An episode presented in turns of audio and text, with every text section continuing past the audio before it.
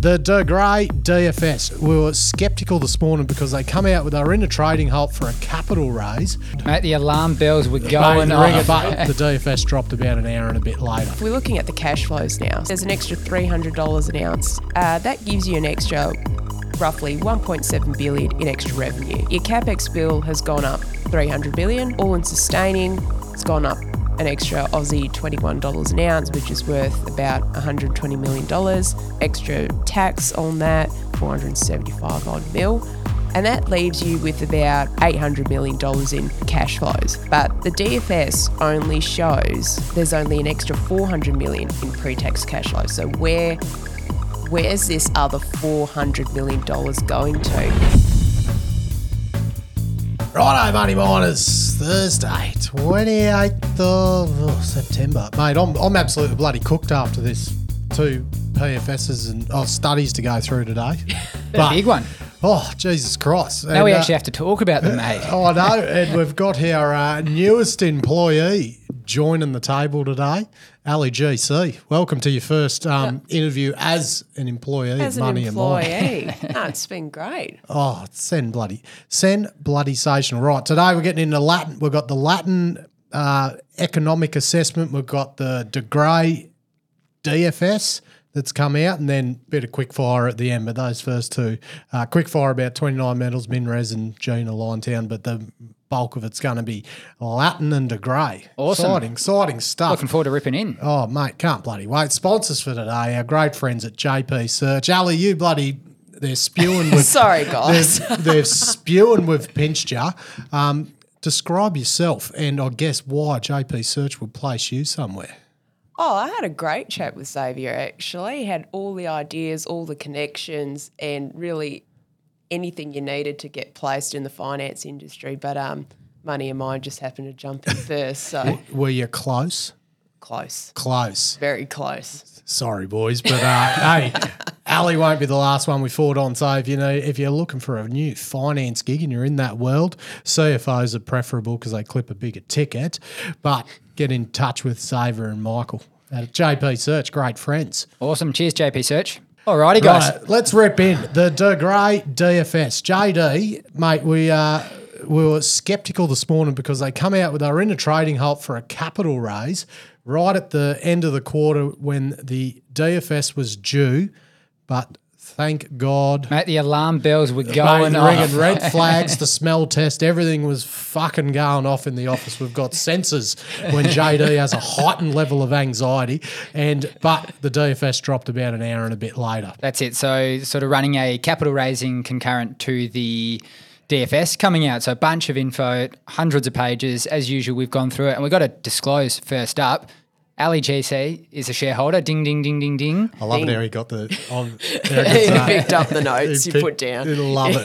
Mate, uh, okay, so for people that don't know, De Grey have the is it the Mallina, isn't it?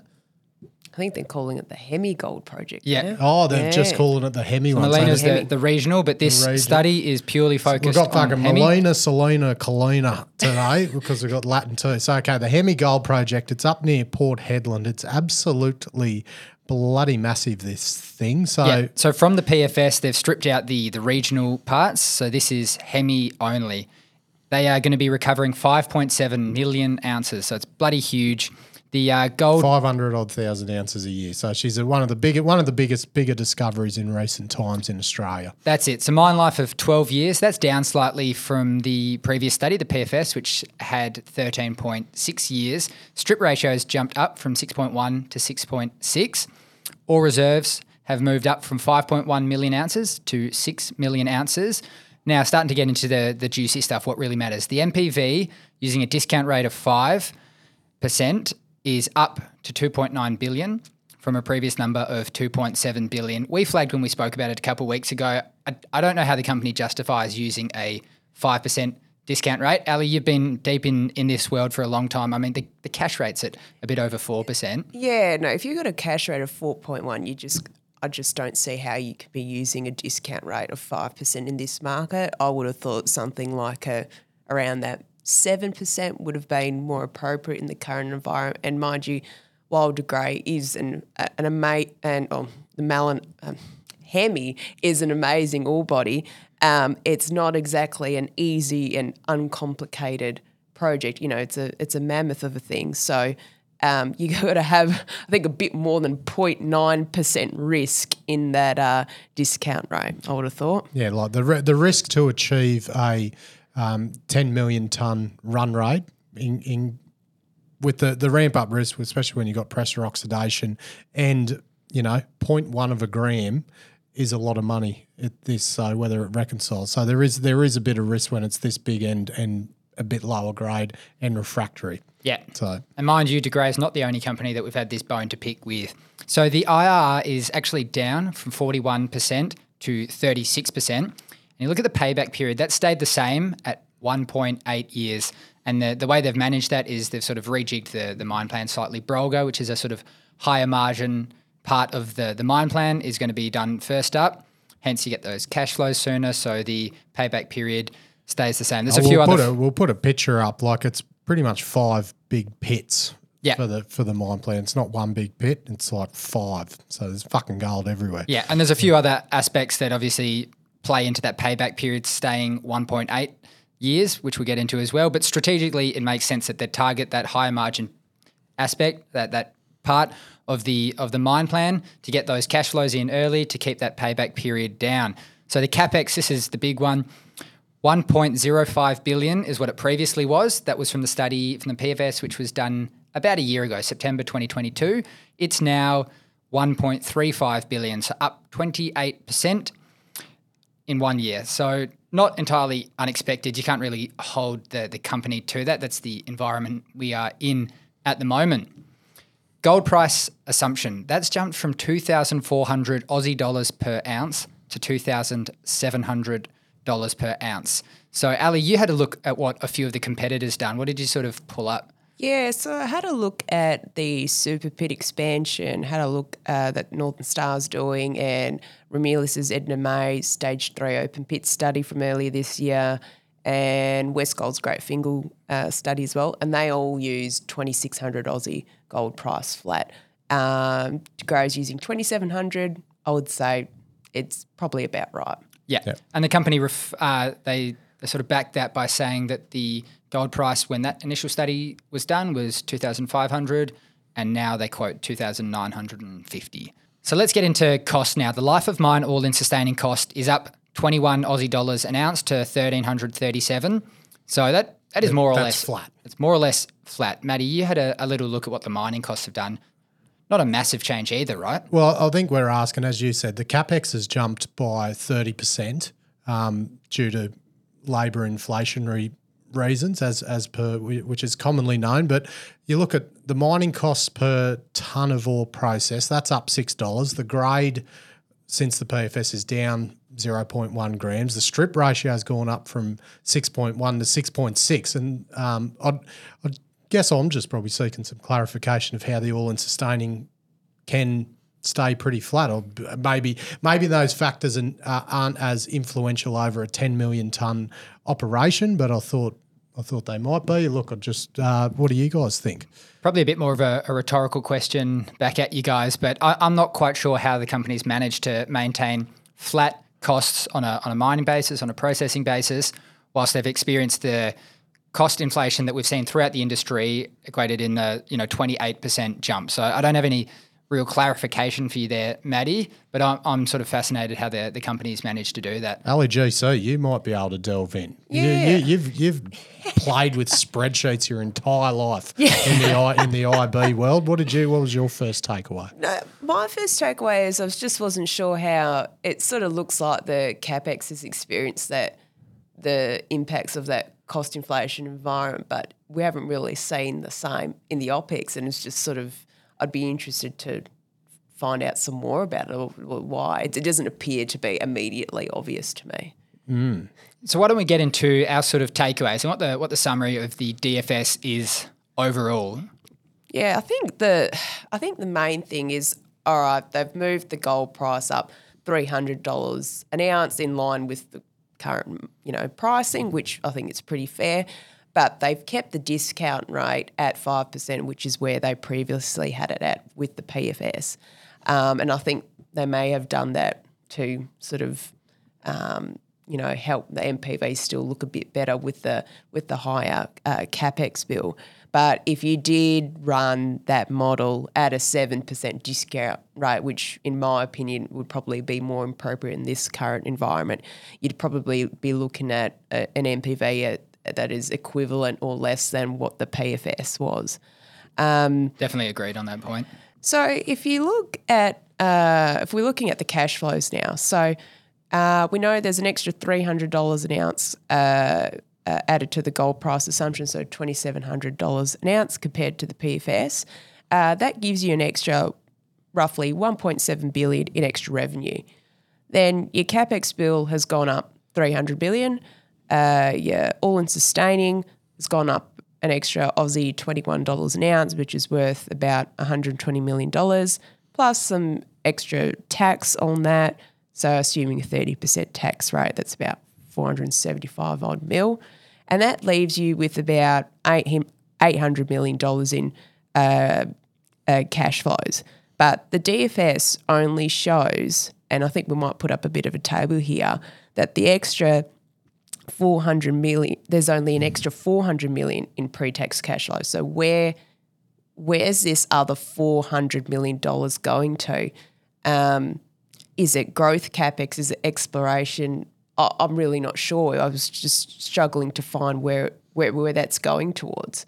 And I guess, I guess what I, the point I had before about the increase in the mining cost, because that an extra six bucks a ton over the life of mine at, of ore process at ten million ton a year, that's that's what seven hundred and twenty million. But you're going off that extra twenty one dollars an ounce of all in sustaining. I think it's it's leaning towards it. mining, It feels like that all in sustaining should be a bit higher. Which whether that would account for that four hundred million, or is that four hundred million going towards cutbacks which as growth capital, but not being included as sustaining capital. Oh yeah, who knows? Don't know. Be good to get the answer. De Grey, get in touch. It's more. It's more out of curiosity. It's all. It's it's just numbers, but far out. It's bloody mind boggled the Sasavi, hasn't it? Yes. Matty, you had to dive into the capital costs. What we really want to get into is, you know, this is a, a pressure oxidation circuit is relatively unique in Australia. There's not too many, especially at a scale like this, that have done it. And you did a bit of a thumbsuck analysis on whether the assumptions and the numbers they've put forward are, you know, reasonable, I guess.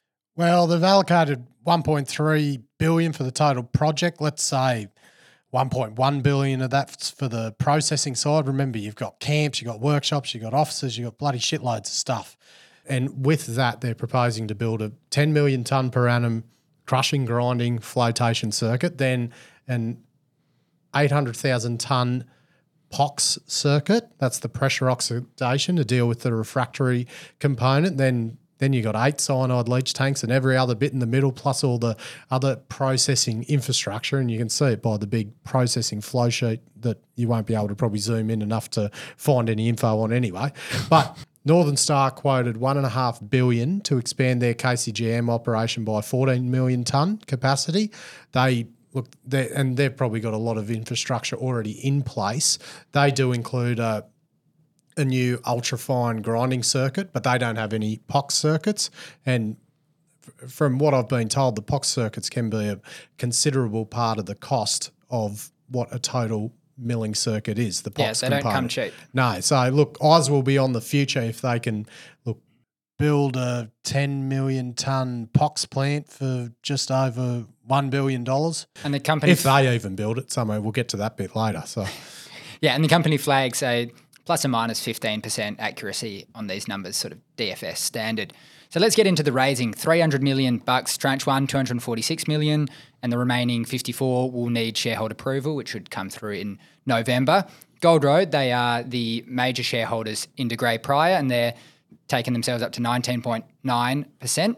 So that is $65 million of the raise, quite a quite a big chunk, and they had from uh, the last cash balance that we saw, 157 million. So they should be able to cover that. No worries. The the pro- So they're maintaining their 9, 19.9, aren't they? That's they right. 19.9 Yeah. Yeah. before, yeah. yeah, that's right. So the share price they're doing that at is interesting. The company is trading, or when they last traded yesterday, at a year to date low. So they've been trading well over a buck thirty, over a buck forty, touching a buck sixty earlier this year. Much to your dismay as, as a shareholder, Ali, they went into halt at a dollar eleven, and they're raising at a dollar five. So that's a that's a bit of a hit to have to do it at such a price. The price just took a big dive. Can't really explain why. No real announcements aside from the annual report that came out two weeks ago, but it's just trailed off a bit. Um, what are they? What's the use of funds they're saying for this three hundred million? The the use of funds is interesting, Maddie, and there's a bit of a gripe that I've got, and it's not exclusive to De Grey here. So general working capital and placement costs is the the big ticket item, 146 million dollars. You want you want a bit more. That's, That- you that's need more detail on that. If that's almost That's bigger than most com- companies' market cap. Yeah, You need I more mean, it's detail. Fifty percent of the of the actual um, placement size. Yeah. in one line item. And companies should start to break out what the placement costs are. It's it's just a Maybe they don't know yet, but they'd like the cash in the bank to make a make a decision.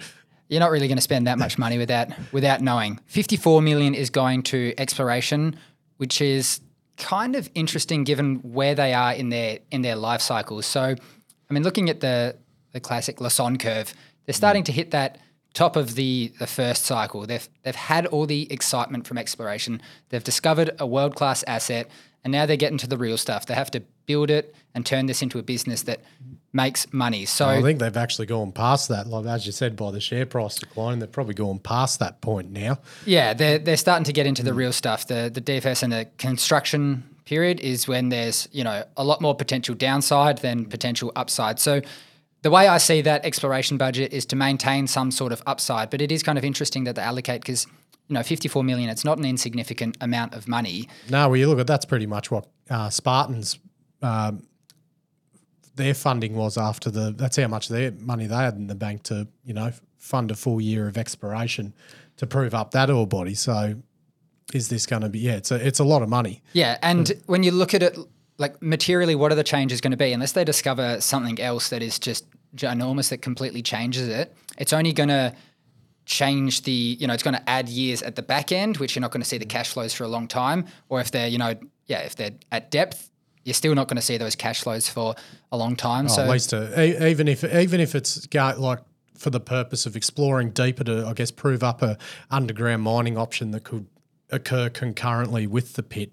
That's that'd be still years away. Like at least if you're going to prove up something that big to do with it, it's going to that could be three years away.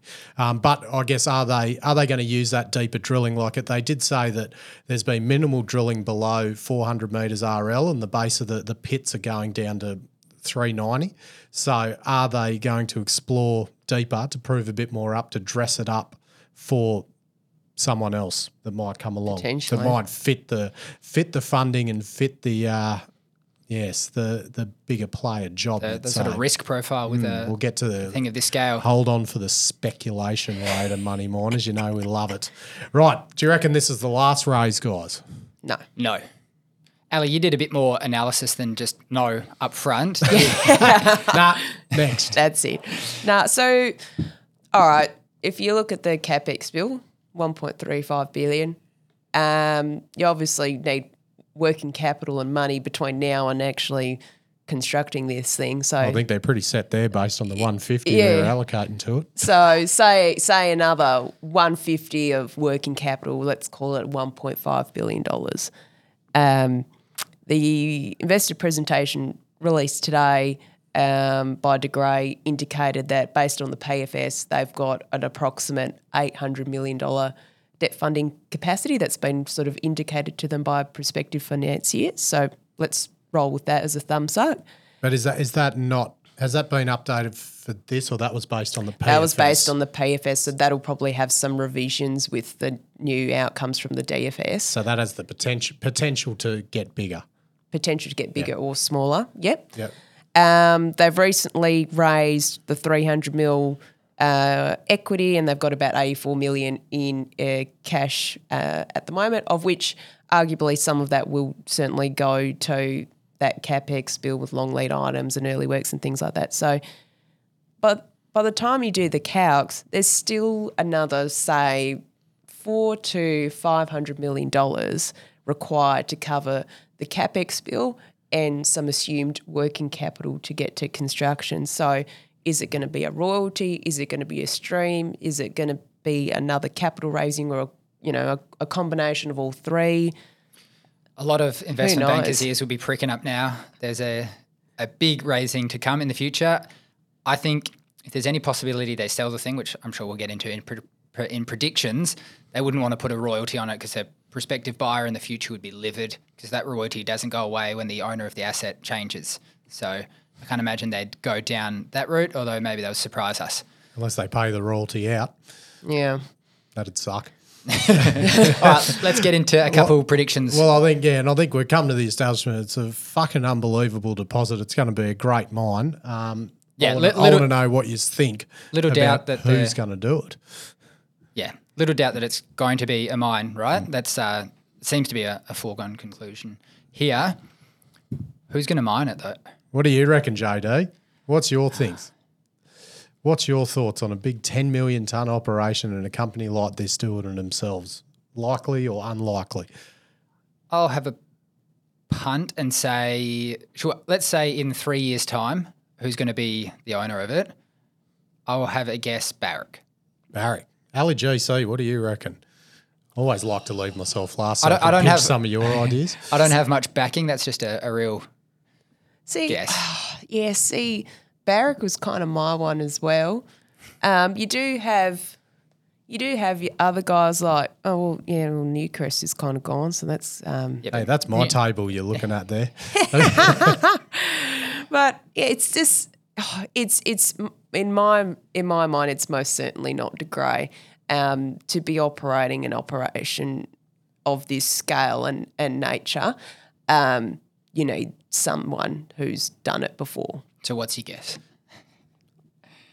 I'm going to say Barrick as well. Sorry, JD. And I think looking at, and this was in the DFS, the the other companies that have operated um, successfully applied pre- pressure oxidation to their mine sites. And yeah, look, we've got a refractory episode coming out next week with uh, refractory Rob or Preg Rob, we call him, and it just like refractory ore bodies are not a common thing. But you look at this list here and some of the key players like Barrick and Newmont have a lot of uh, experience in it um, by the looks. And look, with the Newmont Newcrest thing merging, uh, just yeah, it reeks of one of those big players taking this on. Like you can you can talk about uh, the Australian-based ones, Northern Star and Evolution. Look, Evolution do have Red Lake, as you can see there, but would, would they want to take the take the risk of um, look? You'd have to pay what three billion to take over the company. You then you then got to put in what one uh, one point three could blow out to two billion dollars capex to then build it. So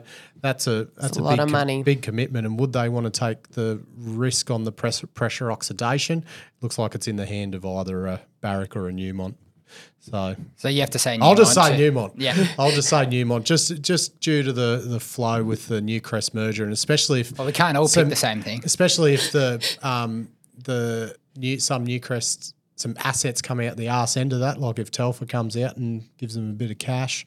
Not that it's probably insignificant to Newmont, but um yeah, think they might look to make a play. I'll go Newmont. Awesome. Jeez, that was fucking long winded. Sorry, guys. Let's rip into Latin Resources. So they came out with a preliminary economic assessment.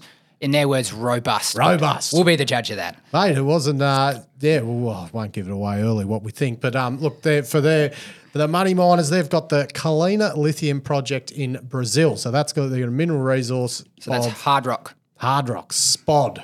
And the guy with the rock wins, Mr. Ellison reckons. 45 million tonne at 1.3% lith. It's 80 Ks away from Sigma Lithium's Grota. Oh, fuck. Can you say that, JD? Grota do Cirilo. fuck, I wouldn't, have, I wouldn't have even gotten close. So we had a chat about them putting them. themselves up for sale. Yeah, so that and that's um, now in production. So what, what what was the go there? What happened there again? Pretty much put themselves up for sale. They're big, big TSX listed asset who said they've attracted bids and they're going to make a decision by the end of the year. Oh, there you go. Yeah, I forgot about that. No, no, we have talked about that. So, okay, while now while Latin have been approaching this maiden study, they've had a they had a real good share price run up to about forty two cents, but in the last two months they've they've really retreated. So they're and they're down ten percent earlier today, sitting back at twenty three cents on the back of this back of this study. So, and a lot of other lithium stocks were actually up. So.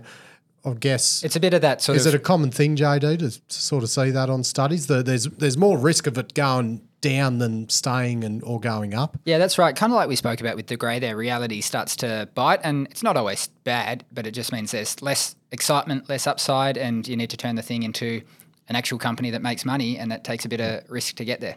So these guys use the eight percent NPV guys. Tick there. NPV two and a half bill. All these figures are in US dollars. So I'm just going to say dollars. I don't want to say US at the start of everything.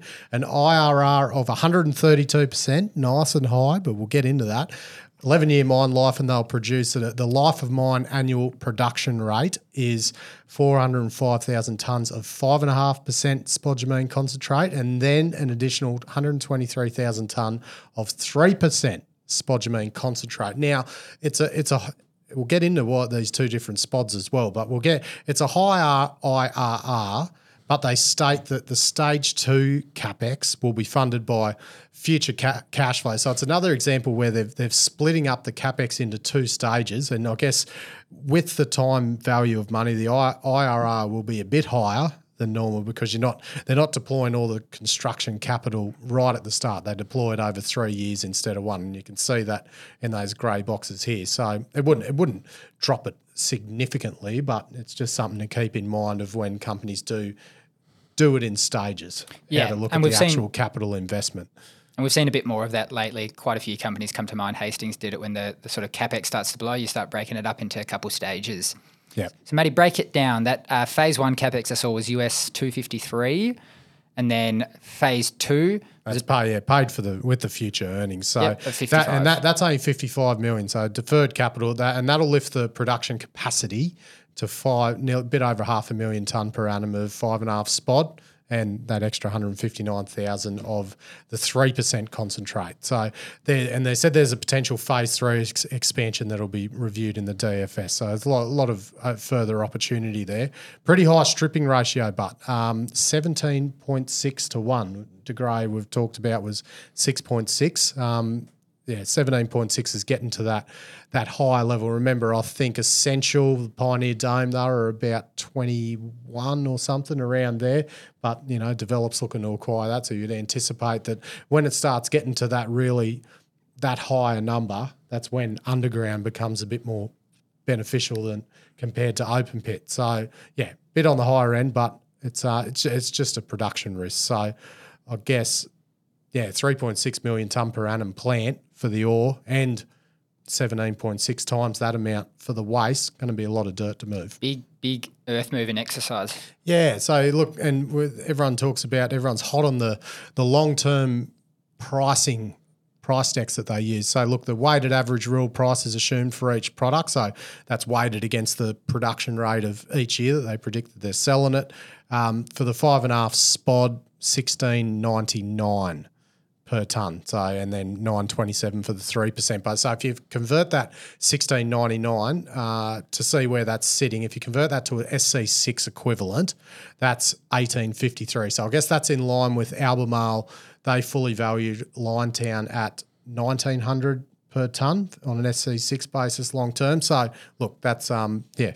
So spot on the money compared to what Albemarle are offering Liontown. So Yeah, let's let's get into that processing, Matty, because it's not very common that we've seen companies put forward that they're going to produce hmm. a SpodCon 5.5 as well as a three. So Yeah, so it's sort of like this intermediary method, intermediate method. So you got there's a, there's a DMS circuit, so that's the dense media separation for the for the money miners that don't know. Dense media that that's applies to the coarse grained spodumene, the easy shit to get out, but it doesn't recover the fine grained. So that that's predicted to recover sixty seven percent of the lithium uh, of the spodumene for that, and that'll produce the five and a half percent spodumene concentrate. Then there's a spiral circuit after this that will capture a further eleven percent of the finer grain material, so essentially out of the tails, to then produce a three percent spodumene product. So I guess I'm pretty sure after this, uh, we, when we went to the Pilgangoora um, site visit, they they had their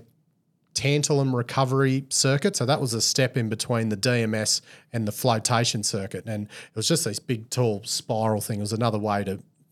It was how they separated out the tantalum based on based on the size. So I, I assume that spiral setup this spiral thing is is similar to that. So there's it's it seems like it's an intermediate thing by instead of having the flotation circuit, which um, yeah, so the flo- flotation circuits you see at Pilgangoora, Wodgina, and Greenbushes.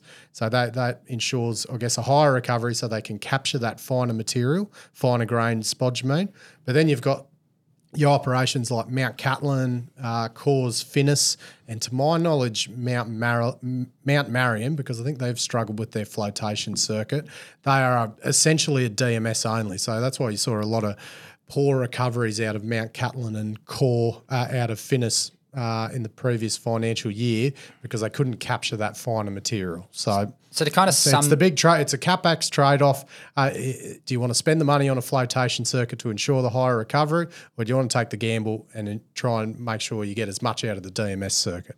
yeah, and that coarser grain spodumene is more amenable to just having That's just DMS only. yeah, yeah, if, and, you, it, if you're sort of blessed with that sort of and that's and it seems to be like the Canadian, North American stuff. It seems like that's all amenable to DMS only, but yet to yet to see many many Yeah. operating to see you get a good uh, sure we'll see good represent good bloody uh, sample size on that one. So, um, oh look, transportation costs. That was another thing, another little interesting one. They stipulated 120 bucks a ton to ship the con. Uh, that's uh, cost insurance and freight all to China, but they have said that that could reduce to 88 bucks a ton if shipped to a converter in North America. So offtake options will be looked at in the DFS. So you would you would think that they would want to be sending that concentrate to America. It's just there. It's not far up. right there, right Chi- there. China's fucking ages away. Like that'd be the most logical thing to send it to bloody North Carolina or something. So Yeah, it's all about where the uh, capacity downstream true. is. Who knows? Uh, That's a whole nother the conversation. highest bidder. So look, Latin. Uh, they're driving like one of the their point they're driving is that Brazil is a jurisdiction. It's it's low cost for both power and labour, and also the the DMS and spiral circuit and low impurities are going to help with uh, driving down the operating costs. So I guess Yeah. if you if you compare the capex and the opex to the peers, like looked at the latest uh, Canaccord note today, they they that stated that they had a capital intensity of 760 bucks a ton for the spodumene concentrate. So peer average is around thousand bucks, so favourable there. And their opex was at uh, 550 bucks a ton, and that pretty sits pretty low on the cost curve with uh, the peer averages at around 700. So look, consider that the the strip ratio of 17.6 to one, they must be pretty reliant or pretty positive they're going to have low cost of labour and power in Brazil to, Mm, so that- to offset that high stripping. And the company ratio. emphasizes that they've got hydropower nearby, which s- supports that low low power cost, Hmm. and then I guess cheaper cheaper labor than you've got here in Australia. Well, look, and even if there there was issues with the strip ratio, the cost of waste movement and the labour, even if the mining cost increased by fifty percent, that would act, add an extra one hundred and sixty dollars per ton cost per um, ton of concentrate. Look, they quoted their total cash costs, which look that includes freight and royalties as well, at five hundred and thirty six that we mentioned before. So, look, if you do a weighted average of those spodumene concentrate prices over the production rates, the five and a half and the three percent, it comes out at an average price for the con to be fifteen hundred and nineteen dollars a ton. So there's still a lot of bloody wiggle room on the actual cost. So look, if the cash cost went up to seven hundred bucks total per ton, that's still a hundred percent margin. So yeah, a lot of lot of wiggle room on the cost at these prices that they're going to still make shitloads of money. It appears. Yeah, and that's that's cash cost. So we always uh, familiar with seeing actual cost. You know, once everything is incorporated, being a bit higher. But if lithium prices remain where they are, it, it should be able to make money. Well, you look, but you look at the if you want to talk about all the costs, like they they say the the fifty five million predicted for the stage two capex, that's going to come out of future cash flows. But that that fifty five million is an absolute piss in the ocean compared to the they're predicting to make an action an average of one hundred and sixty four million free cash flow per year for the first three years. So that considerably covers that amount of capex. So um, yeah, I don't know. Looks uh, they're they're anticipating the DFS has come out first half of 2024, FID second half of 2024, and first production in second half of 2026. Yeah, I just So- had one more comment on it, Maddie. I noticed that they said accuracy plus or minus 35%, which, you know, they call this a, a PEA. You kind of equate that to a PFS here in Australia, but 35% accuracy is not what you'd think for a PFS in Australia. That's that's less accurate than what a, a classical scoping study is in Australia. So we normally use 30% plus or minus for a scoping study. So yeah, a bit more work to be done on on that one to refine all the inputs. Yeah, and uh, look from from what I hear, like it sounds like Brazil is a very good jurisdiction. Like it's um yeah, it sounds like it is a very favourable mining pro mining jurisdiction where this is word on the decline. Yep, they have a It's uh absolutely yeah. agreed. Right, there, let's let's rip through the last few. God, got to get me fucking breath back after all that. Jesus Christ, just kick me if I waffle on allergies. So. 29 metals, they've completed their retail entitlement offer. J, JD, we rem- I remember discussing it saying, I wonder how many what percentage of the retail entitlement will be taken up by the retail? How much? Mate, we got our answer 10%. 10%. I did say, I wonder if 50%.